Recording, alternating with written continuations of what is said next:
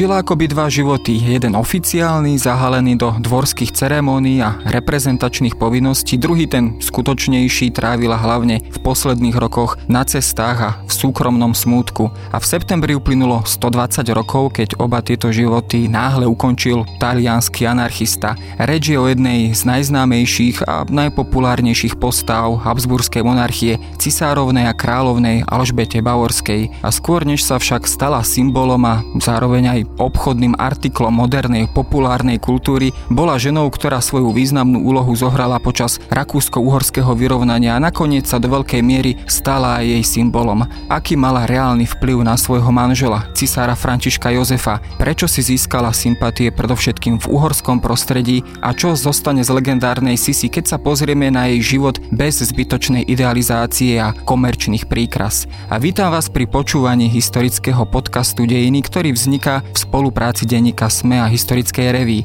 Moje meno je Jaroslav Valent, som zodpovedným redaktorom Historickej reví a rozprávať sa budem s Danielou Kodajovou, vedeckou pracovničkou Historického ústavu Slovenskej akadémie vied, spoluautorkou množstva monografií na tému nacionalizmu a dejin 19. storočia.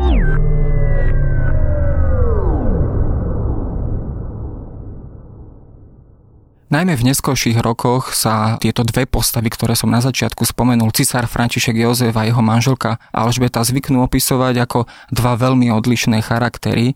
Napriek tomu v tých prvých rokoch, teda prvých rokoch manželstva boli prezentovaní ako ideálny pár. Čo je z tohto pravdy? Aký bol František Jozef a aká bola Alžbeta? Boli naozaj tak nekompatibilní, nezhodní, ako sa to potom neskôr už prezentovalo? Áno, boli takí nezlučiteľní, ale na druhej strane treba povedať, že obe je pravda. Na začiatku ich vzťahu bola naozaj love story, ktorá bola reálna. Cisár si ju vlastne vytrucoval. Jeho matka mu vybrala inú nevestu, dceru svojej sestry, staršiu sestru Alžbety, Helenu, ktorá by sa asi na cisárovnu hodila oveľa viac, pretože bola pripravovaná, vychovávaná, bola trošku staršia, vedená v tom duchu, že teda bude sa musieť zodpovedať na tomto poste. Čiže pre predovšetkým musí porodiť následníka a musí splňať všetky povinnosti, ktoré sa od hlavy štátu a jeho manželky vlastne očakávali. Že predovšetkým tá reprezentácia a svojím spôsobom by sa dalo povedať, nemala by mať vlastnú politickú vôľu. Dokonca ani nárok na súkromný život. Hovorí sa teda, že z počiatku kráľovna, cisárovna Sisi plnila túto svoju úlohu pomerne dobre v niektorých kľúčových chvíľach, či už to bola cesta cisára Františka Jozefa do Korutánska, neskôr do zbúreného Talianska, kde možno tým svojim šarmom dokázala trošku zjemniť e, napätú atmosféru. E, bola len toto jej úloha vyslovenia reprezentačná, alebo dokázala nejakým spôsobom zasiahnuť priamo do politických záležitostí krajiny aj nejakou svojou osobnou iniciatívou. Keď prišla na cisársky dvor, respektíve v momente, keď sa cisár do nej zalobil, ona mala 15 rokov. To bolo ešte dieťa, bez možnosti nejako vidieť ten svet reálnymi očami.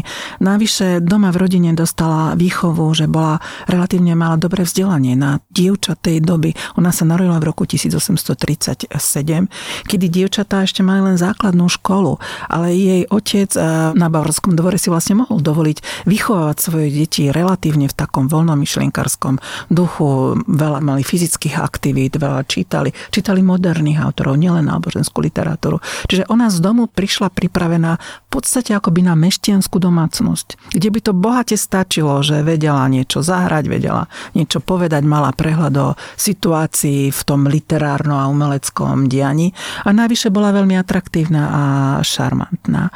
Po príchode do Vie Viedne sa však od nej ožadoval predovšetkým, aby reprezentovala, aby bola ticho, aby nemala vlastnú vôľu, aby vlastne tie dlhodobé ceremonie absolvovala a predovšetkým, aby rodila. A ona skutočne tie prvé roky absolvovala 4 pôrody. Nebolo to také jednoduché pre ženu, jej fyzickej, všetci vieme, že mala veľmi úzky driek, boli to proste komplikované pôrody, všetky tie tehotenské procesy. Bolo to na to mladé žienia naozaj veľmi náročné náročné.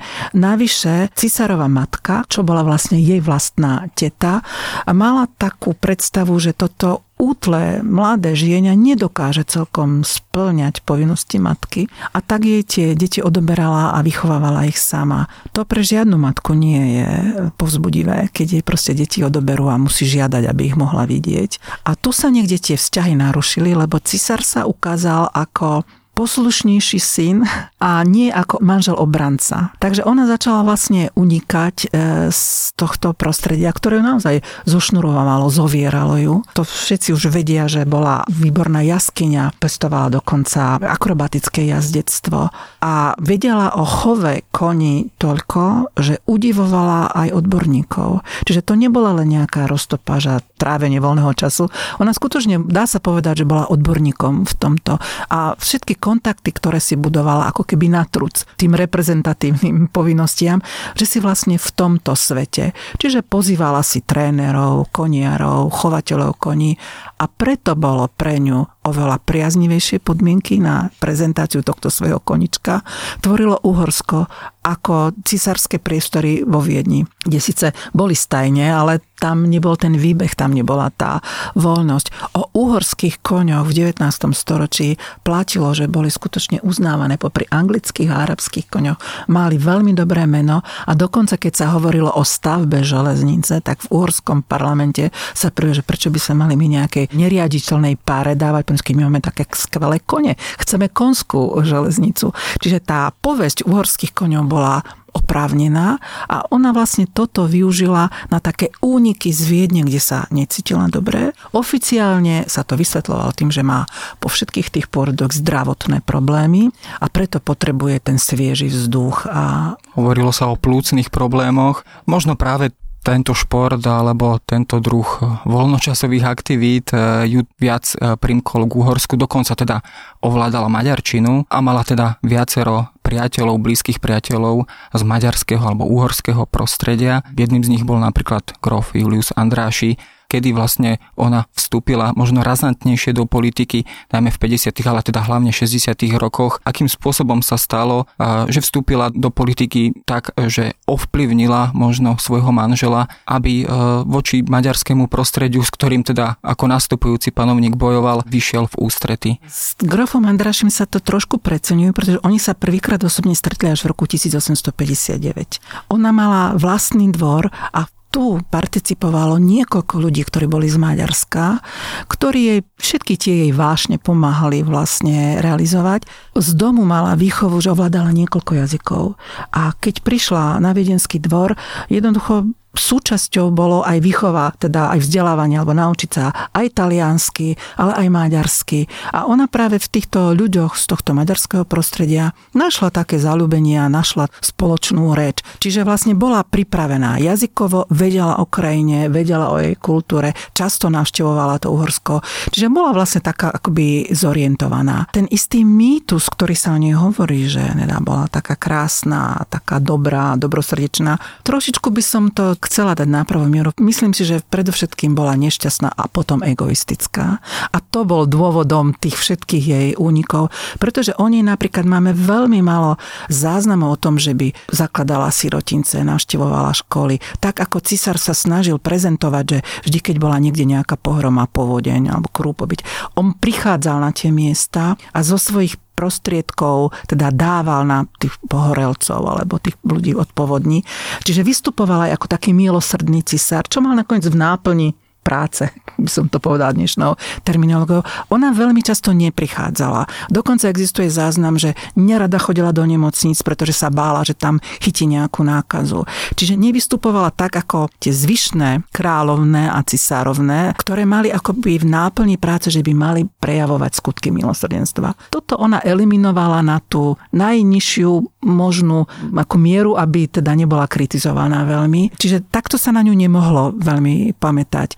Skôr sa na ňu pamätá ako na reprezentatívny typ a je pravda, že potom ako ten neobľúbený cisár, cisár, ktorý reprezentoval v 50. rokoch práve tú krajinu, ktorá mala tú vojenskú čižumu a tie vojenské uniformy a snažila sa eliminovať všetkých, ktorí rozmýšľali inak. Zrazu v tej zalúbenosti sa ukázal ako taký zraniteľný, že vlastne nerozhodol sa posluchnúť svoju matku a vôľu celého dvora, ale vybral si túto ženu, ženu svojho srdca. Nebola to trošku súčasť eh, oficiálneho štátneho kultu, štátnej Tomu práve propagandy? chceme smerovať, že vlastne to potom tlač a propaganda procisárska využila na to, že vlastne ho prezentovala, ako oni spolu vedú domácnosť pomaly mešťanského typu, chodia na prechádzky, rozprávajú sa. Proste prezentoval sa on odrazu úplne inak, nielen ako ten, kto podpisuje rozsudky smrti, ale aj ako človek, ktorý má srdce, je z mesa a kosti a má milujúcu a milovanú ženu. Čiže všetko toto proste prebiehalo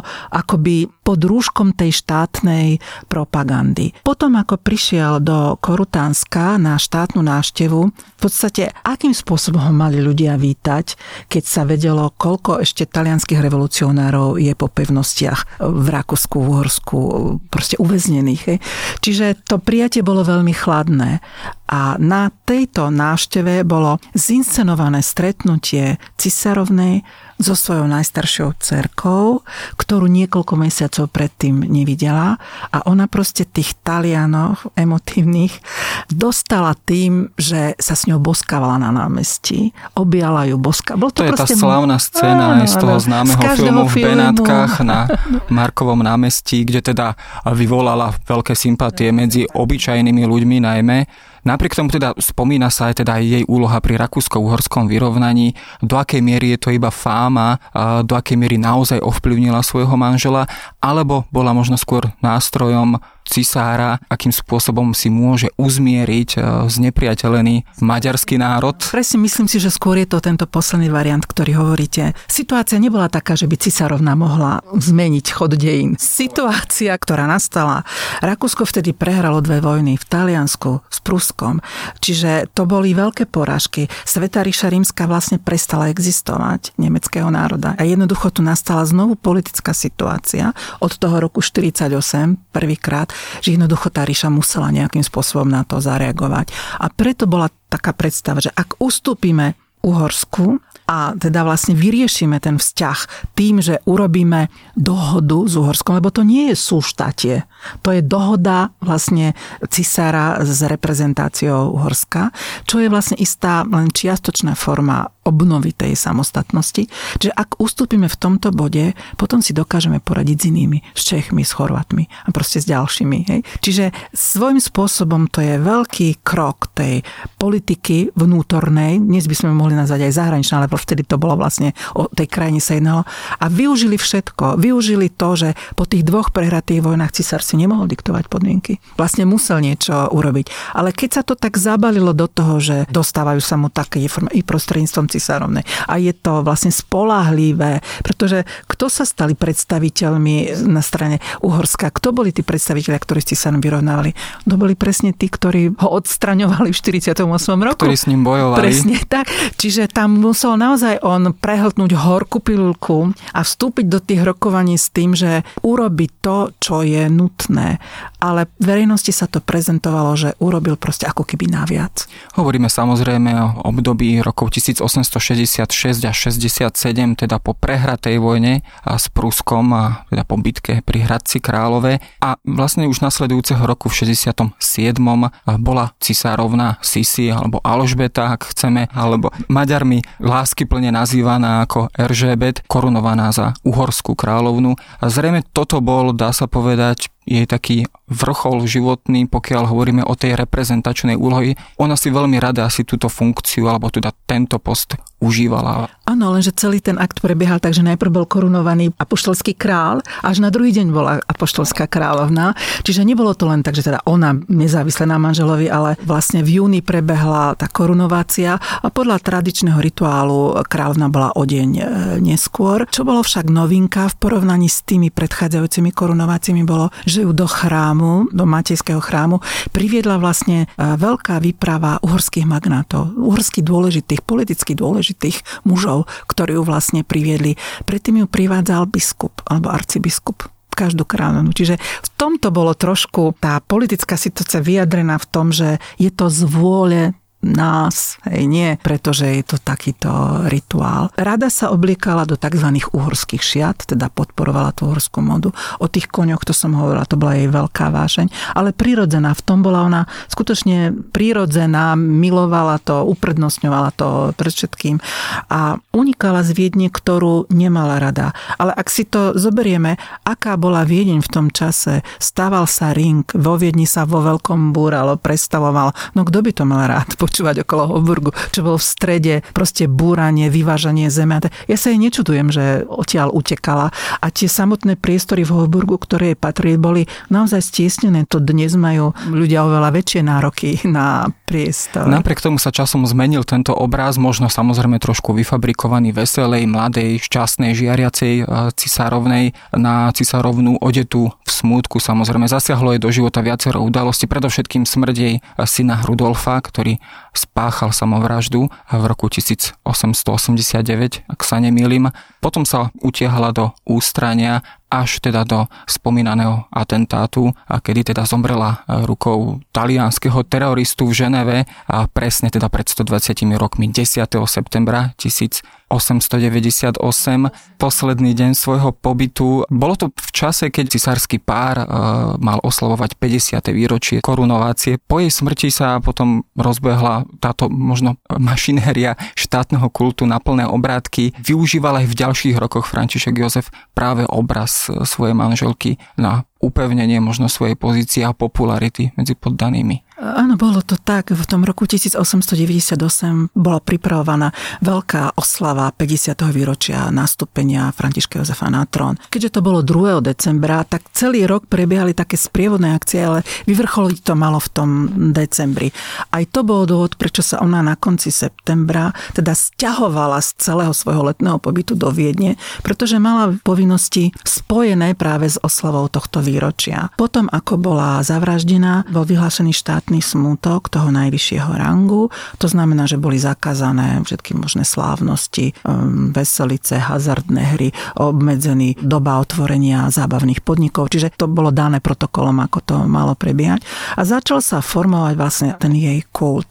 Takúto smrť si nikto neželá. Anarchisti v tom čase mali tendenciu, že ak zabijú niekoho významného, tým na seba upozornia a pri politických procesoch nastolia vlastne nejaké svoje požiadavky. Čiže ona sa stala viac menej náhodne. Bola vybratá ako žena, ktorá na seba upozornila. Netušilo, že ide o cisárovnu. On vedel, že to je nejaká významná žena, lebo sa okolo nej točí. E, a cestovala inkognito. Áno, takže svojím spôsobom bola náhodne vybratá a začalo sa organizovať vlastne jej obrazy, sochy, ktoré vysali v nemocniciach, v školách, štátnych inštitúciách. Veľmi často sa publikoval obraz cisára vo svojej pracovni, kde má dokonca dva jej obrazy. Jednu ako je mladá, ešte v čase zásnuba jednu potom vlastne ten oficiálny obraz. Do tejto propagandy prispievali aj vtedy veľmi také rozšírené rozvíjanie kúpeľníctva a kúpeľné mesta si považovali proste za česť mať na promenáde sochu, buď poprsie, alebo celú sochu, alebo proste len tabulu, že tam niekedy. Ona vymetala kúpeľné strediska, takže vlastne nebol taký problém vymyslieť, že tu bola, tam bola, nemuseli to ani vymýšľať. Bolo to tak, čiže vlastne tie kúpeľné mesta, promenády sa jej sochami, kde samozrejme bola zobrazovaná ako mladá, ako atraktívna žena. A dodnes je vykreslovaná a možno svojím spôsobom využívaná ako turistický magnet práve do Viedne, ktorú teda príliš rada nemala. Čím si vysvetľujete túto dnešnú jej popularitu, ktorá teda sa odvíjala hlavne už potom od 50. rokov? Po zániku monarchie a vyhlásenie Rakúskej republiky bol v Rakúsku prijatý zákon o tom, že inštitúcie, pamäť na tú monarchiu nebola želateľná. Čiže budovy sa neopravovali, sochy, ktoré neboli odstranené, nemali žiadnu údržbu. Čiže tu na tak ako keby zanikol tá pamäť na tých Habsburgovcov. Celé to bolo také vytesené tými aktuálnymi. Potom prišla druhá vojna, ale v 54. 55. roku, keď sa Rakúsko vymanilo, stalo sa nezávislým štátom, vymanilo sa z vleku toho Nemecka a tej nemeckej oblasti a prvej vojny, druhej vojny, opäť potrebovalo potrebovalo niečo zjednocujúce. A vtedy vznikol film Cisárov Sisi z Romy Schneider. V tej zložitej situácii po druhej svetovej vojne bolo dôležité, aby ľudia mohli pomínať na niečo, na niečo ideálne, niečo z minulosti, čo už bolo dávno. Staré zlaté časy. Zlaté časy, ten resentiment na to všetko fungovalo. Proste vybralo sa niečo z tej histórie, nie iní panovníci, nie napríklad Mária Terezia, ktorá urobila toľko dobrá pre túto krajinu, ale vybralo sa toto pekné, tento príbeh tej lásky, ona a vlastne stala sa súčasťou všetkých možných suvenírov, aké vtedy bolo a zároveň akoby to prepojenie Rakúska s tou svojou minulosťou. Po prvej vojne sa tu tvrdilo, že teda tá republika vznikla, tá monarchia sa nespomínala. Po tej druhej vojne už bolo možné vlastne spomínať, vtedy sa začali zachraňovať aj pamiatky a bolo možné pestovať tento kult. A ukázalo sa, že ona a Lipicani sú vlastne to, čo veľmi dobre môže predávať to Rakúsko, aby chodili ľudia, aby chodili turisti, aby sa naštartoval ten bežný akoby kúpeľný život, kultúrne leta, kultúrne akcie. Bola proste dobrým vývesným štítom a reklamným materiálom. A dodnes takýmto účelom aj slúži, či už chce alebo nechce, ale to už je osud historických postav, najmä niektorých tých ženských, ktoré teda sa zanechal obraz eh, histórii ako pekných, krásnych žien. A ja vám veľmi pekne ďakujem za rozhovor.